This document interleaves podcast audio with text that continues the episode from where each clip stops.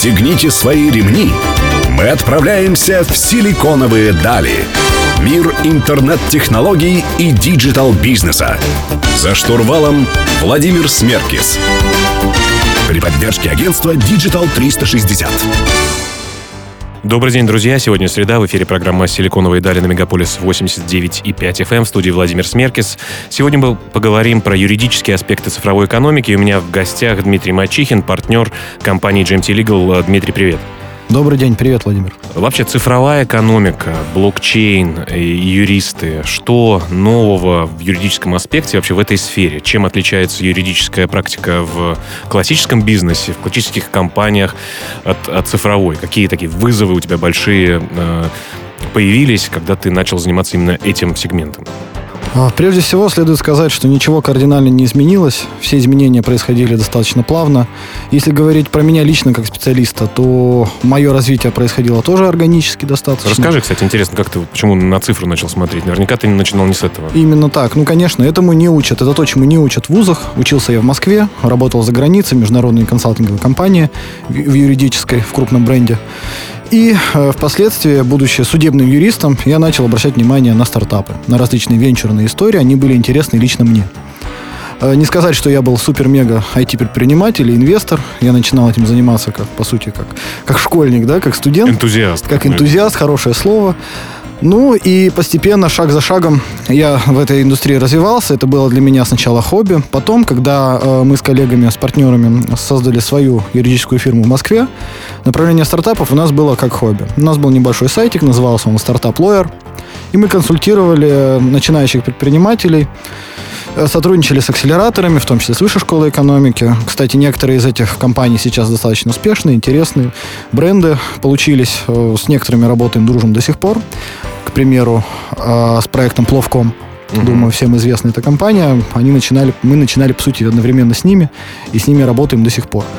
Это как пример. Ну и э, в году, так, наверное, 2014-2015 я впервые услышал слово блокчейн, биткоин, понятно, я уже знал ну, я услышал, услышал о блокчейне, понял, что это перспективно и интересно.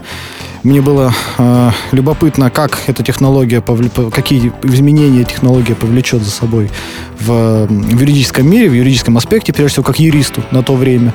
Ну и начались мои первые изыскания, первые статьи, и я начал свой, э, так сказать, э, криптопуть. Вот. И спустя, получается, уже 4-5 лет мы, конечно, уже прошли дорогу большую.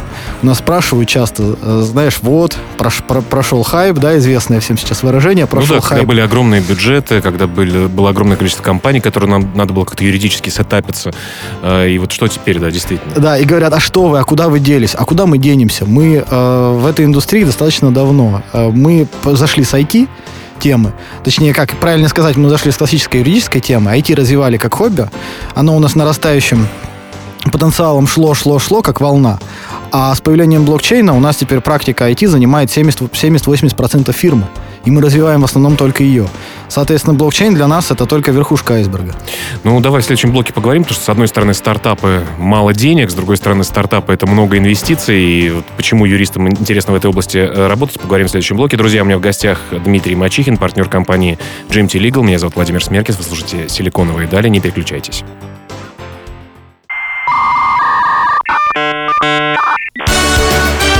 «Силиконовые дали». За штурвалом Владимир Смеркис. Друзья, вы продолжаете слушать «Силиконовые дали» на Мегаполис 89,5 FM. В студии по-прежнему Владимир Смеркис. Сегодня я беседую с Дмитрием Мачихиным, партнером компании GMT Legal. Мы говорим про юридические аспекты в цифровом бизнесе. Дмитрий, мы говорим о том, что ты начал э, свой путь э, с блокчейн-энтузиастов в юридическом смысле э, достаточно давно, до основного пика хайпа. Вот э, с точки зрения права, э, обычно новые технологии э, не имеют отражения в реальном законодательстве, в реальном праве. Вот э, как действовать юристам и компаниям э, в такой непонятной ситуации, когда вроде что-то нужно сетапить, что-то нужно делать, какие-то сделки проводить, а просто юридических э, понятий еще не существует? Навряд ли, я думаю, э, аудитория и, наверное, ты прекрасно понимаешь, что такая ситуация возникла в мире не впервые. И уже возникали какие-то новые вещи, правоотношения, как мы это называем, неурегулированные. Таком случае э, применяется, как правило, право по аналогии. И практика сама э, подводит и регулятора, и бизнес к нормальным деловым отношениям, к деловым взаимоотношениям. Это нормально, это естественный путь. За исключением тех случаев, когда э, возникают какие-то противоправные вещи, тогда регулятору приходится срочно что-то придумывать.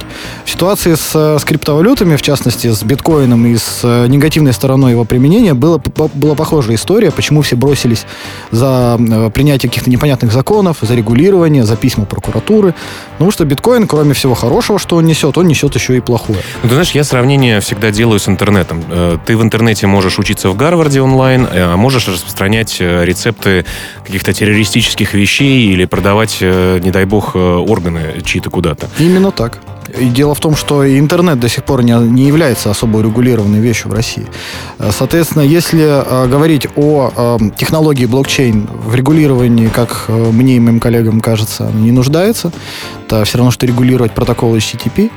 Но что касается криптовалют, майнинга и э, инфраструктуры, которую она за собой несет, регулирование необходимо, хотя бы какие-то понятия.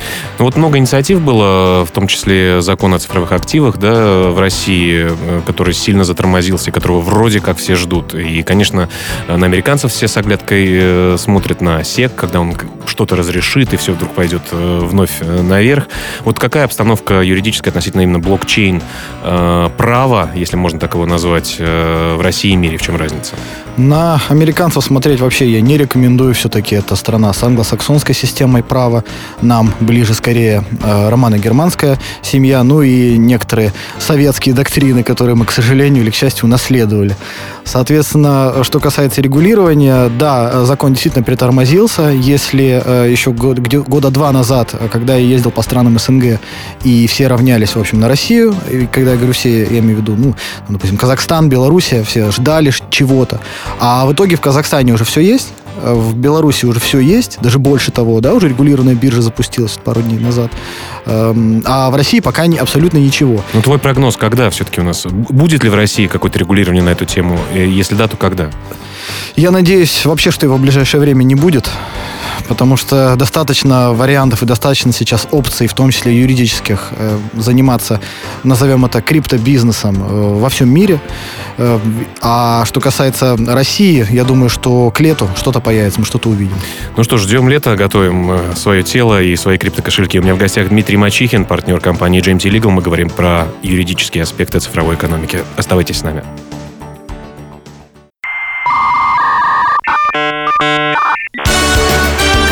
Силиконовые дали. За штурвалом Владимир Смеркис. Друзья, вы продолжаете слушать «Силиконовые дали» на Мегаполис 89.5 FM эм в студии Владимир Смеркис. Сегодня я беседую с Дмитрием Мачихиным, партнером компании GMT Legal. А, Дмитрий, ты говоришь, что в России закон, может быть, будет принят летом, но тебе, как юристу и твоим клиентам, он особо не нужен. А как тогда действовать э, проектам, у которых нет возможности э, принимать средства, например, за криптовалюты, за, на покупку их, э, организовывать какие-то счета в банках, когда все банки боятся боятся. Вот чем вы занимаетесь, чем вы можете в России помочь проекту? Это действительно так. В России единственная возможность э, заниматься этим бизнесом – это IT-составляющая, то есть софтверная. Мы э, делаем компании э, в формате IT-компаний, так получается, некоторая тавтология. Тем не менее, есть такие кластеры замечательные, как, например, Сколково и Иннополис, где есть наши клиенты, но в части, неурегулированной российским законом, компании мы э, сетапим в международных юрисдикциях, популярных. Мы вынуждены это делать, потому что это, ну, все-таки э, одно дело патриотизм, другое дело бизнес, и э, у фаундеров, у учредителей, у инвесторов есть свои определенные требования к этому. Собственно, их требования мы и воплощаем в жизнь. Ну, знаешь, у меня, как у основателя тоже одной из блокчейн-компаний, как раз-таки мы делаем софт, было разное мнение о дружественных юрисдикциях в мире, которые склонны принимать криптовалюты на законодательном уровне, да, и чтобы можно было с ними что-то делать. Э, все побежали в Гибралтар, на Мальту, в Эстонию и так далее. Вот на сегодняшний день реально дружественные юрисдикции, которые ты рекомендуешь своим клиентам для подобной работы, это какие страны? Ну, скажем, про твою компанию нам кое-что известно. Э, подробности раскрывать не будем, но э, действительно устоялось на рынке такое понятие, как crypto-friendly страна. И к нам часто приходят не совсем опытные предприниматели, которые говорят, давайте нам crypto-friendly. Они не понимают э, тех же самых регуляторных ловушек, которые понаставил регулятор, чтобы облагать потом эту компанию, которая станет, возможно, единорогом, большими налогами. Одной из такой ловушек самых сейчас популярных является Мальта. Хоть и был принят давно да, пакет... ринулись туда. Все да, все туда побежали. Там действительно есть интересные варианты, но э, мы работали в Мальте руками, у нас там есть достаточно много коллег и партнеров, и мы-то знаем, что за этим стоит. У меня в Фейсбуке, кому интересно, есть э, большой достаточно пост-разбор на тему Мальты, чтобы сейчас эфирное время не занимать. Но в двух словах скажу, что э, есть действительно государства, такие как Эстония, Сингапур, та же Мальта и Швейцария, наверное, еще Японию назову, в которых правила игры достаточно понятные, если есть бюджеты, если есть какие-то навыки э, космополитические, так называемые, международные в переговорах и в общении с регуляторами, welcome. Все можно. Расскажи просто про людей, давай поговорим. Э, Все-таки достаточно узкая отрасль такая, которая требует э, знаний некоторых. Вот где вы берете людей, коллег или обучаете их с нуля? У нас у остается нас, буквально минутка. Да, у нас э, международная команда специалистов, практически все учились за границей или работали. Это остается большой проблемой. Мы постоянно, мы постоянно набираем людей, взаимодействуем с вузами, у нас есть собственные программы обучения, и наши же, наши же сотрудники являются преподавателями многих курсов. Некоторые курсы мы разрабатываем самостоятельно. Э, мы разработали собственную концепцию юриста 2.0. Это юристы цифровой экономики, так называемые. В основном это молодые достаточно ребята, активные. Ну, давай про как раз юристов 2.0 поговорим в следующем блоке более подробно. Друзья, напомню, у меня в гостях Дмитрий Мачихин, партнер компании GMT Legal. Мы говорим про юридические практики в цифровом мире. Оставайтесь с нами.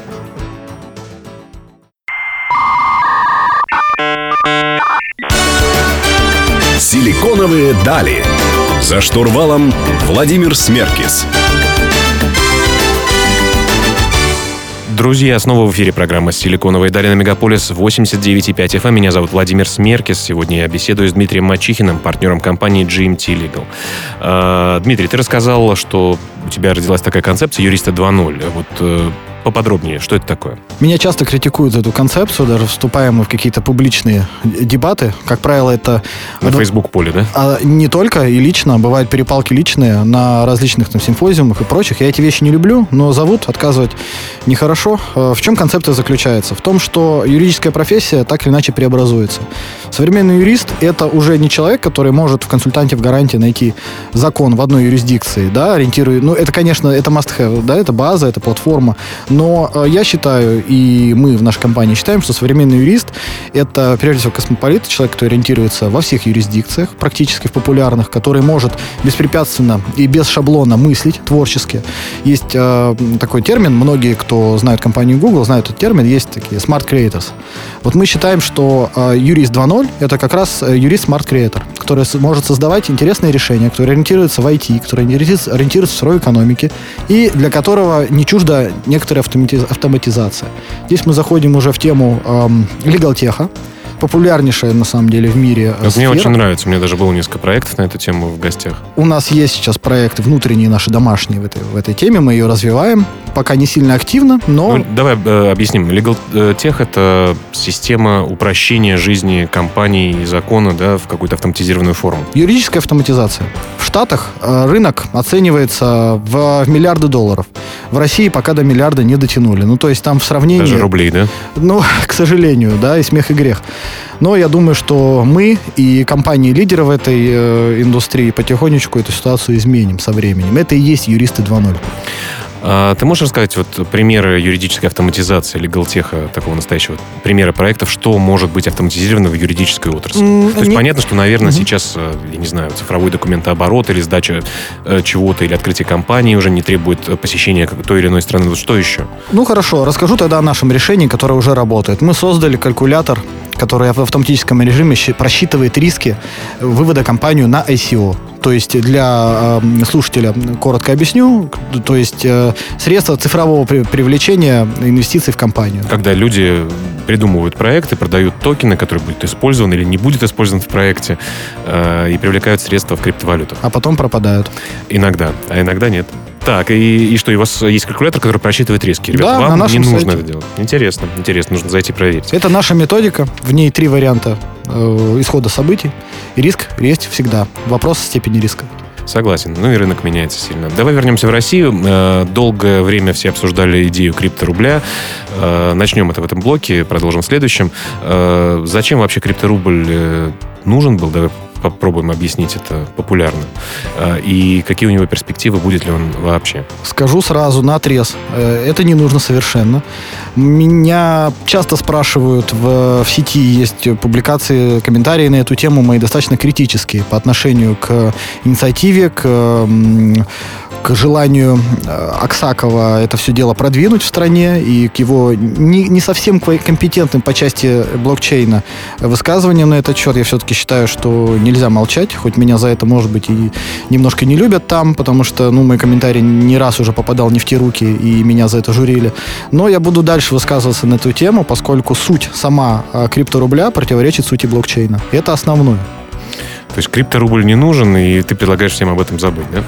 Может быть и нет, поскольку здесь э, возникает противоречие. Крипторубль не нужен кому и для чего? Да, он нужен э, государству, как э, прежде всего механизму подавления да, и управления народом, но он не нужен этому самому народу, Крипто- он не нужен, криптоэкономики тоже. он не нужен криптоэкономике, он не нужен индустрии. Ну, о том, что нужно криптоэкономике, продолжим беседовать в следующем блоке. Друзья, у меня в гостях Дмитрий Мачихин, партнер GMT Legal. Меня зовут Владимир Смеркис. Оставайтесь с нами.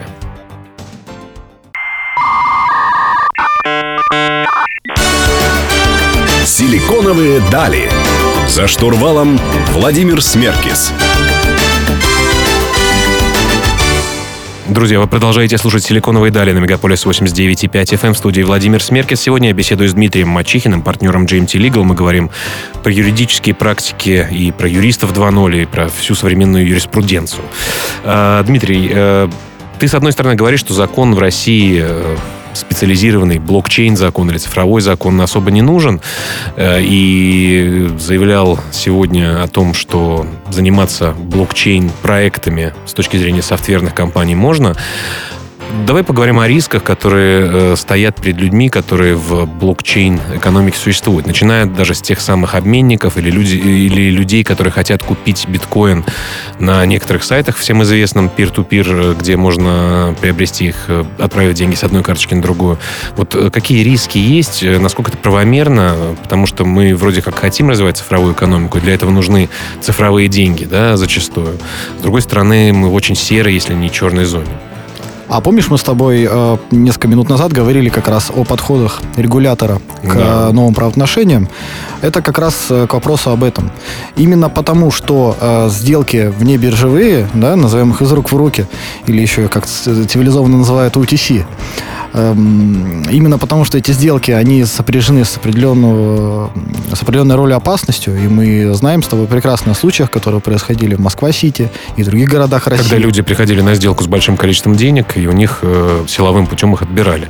Именно так. И э, говоря о том, что инвестор в этом плане или сторона сделки совершенно не защищена, и когда мы идем в полицию писать заявление, а, А что похитили, собственно говоря, да, непонятно. а сотрудник полиции не понимает, что, забра... что было украдено, и он частично прав. Я, конечно, не на их стороне в этом плане, нужно, в общем, охранять права граждан, но э, он частично прав в юридическом смысле. Все-таки сотрудник полиции это тоже ну, это система э, юстиции, а значит это юридические все-таки вещи.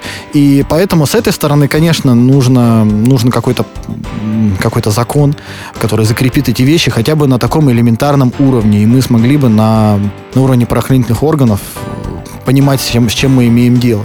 Ну, Ты можешь порекомендовать какие-то меры предосторожности для людей, которые, ну, давай самую простую вещь возьмем, которая на дне лежит, это там покупка-продажа биткоинов. Сейчас уроню все, все, все, все сделки в Сити и скажу, что там сделки проводить не нужно. Но это на самом деле не так. Есть э, достаточно стандартные меры предосторожности. Во-первых, э, есть такое понятие, как э, KYC, no, Know Your Client, да, когда вы должны проверить, прежде всего, с кем вы работаете, и не проводить сделки с неизвестными людьми. Э, Постарайтесь по возможности избегать э, каких-то нелюдных мест, э, непонятных офисов. И осторожно относитесь к, к тому, когда счетную машинку вам навязывают. Это сопряжено с некоторого рода проблемами. Бывает. Так что, друзья, будьте осторожны и старайтесь не нарушать закон. Сегодня я беседую с Дмитрием Мачихиным, партнером GMT Legal, и мы вернемся к вам через несколько минут. Оставайтесь с нами.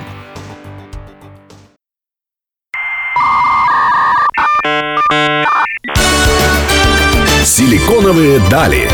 За штурвалом Владимир Смеркис.